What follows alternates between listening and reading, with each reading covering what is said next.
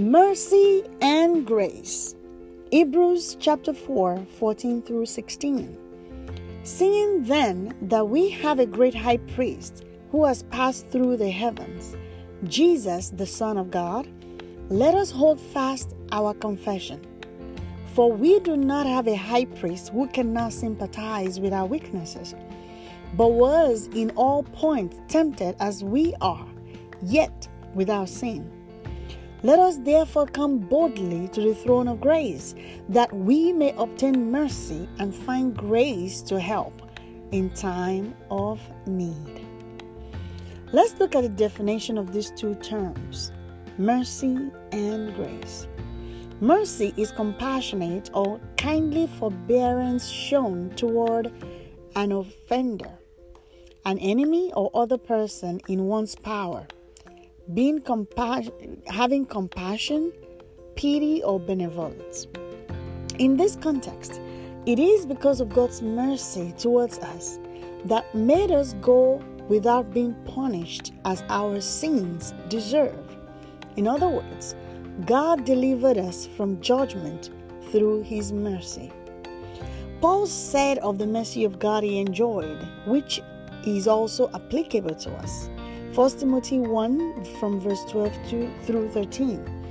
And I thank Christ Jesus our Lord, who has enabled me, because he counted me faithful, putting me into the ministry, although I was formerly a blasphemer, a persecutor, and an insolent man. But I obtained mercy, because I did it ignorantly in unbelief. In theology, Grace, on the other hand, is defined as the freely given unmerited favor and love of God. Mercy and grace are closely related. While the terms have similar meanings, grace and mercy are not exactly the same. Grace includes kindness and compassion, but also carries the idea of bestowing a gift of favor we can view mercy as a subset of grace. Knowing we have access to the mercy and the grace of God, we need not continue to believe the lies of the devil that because we have erred, we no longer can approach God, our Father.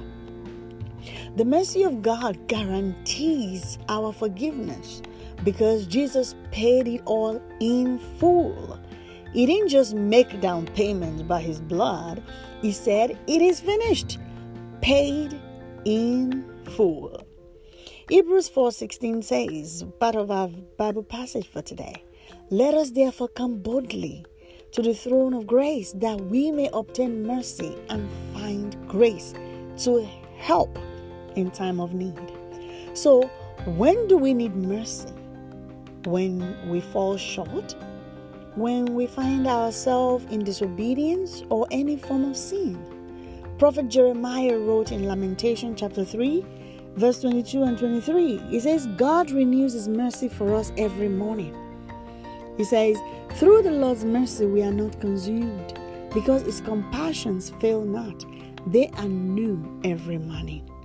Great is your faithfulness. In other words, we need the mercy of God every day. So, when do we need the grace of God? Titus chapter 2, 11 through 12 tells us, For the grace of God that brings salvation has appeared to all men, teaching us that, denying ungodliness and worldly lust, we should live soberly, righteously, and godly in this present age. In other words, we need grace for salvation. The grace of God brought our salvation, and it did not end there. It teaches us to live holy at all times. So, God delivered us from sin and enabled us to live sinless. It is not a time you need the mercy and grace of God that you should now run away from praying to God or start studying His words because you are filled with the guilt of unconfessed sins not a time to stop fellowshipping with brethren because you are afraid you will be found out. Come to your Father. Come to the throne of grace. Pray after me. Dear Heavenly Father, I am grateful because you are mindful of me and you have sent this reminder of your mercy and grace that is abounding for me. Help me, Lord, to always remember to draw from this provision that I may continue to enjoy living above sin and reproach, pleasing you in all my ways. In Jesus' mighty name, we have prayed. Amen, amen, and amen.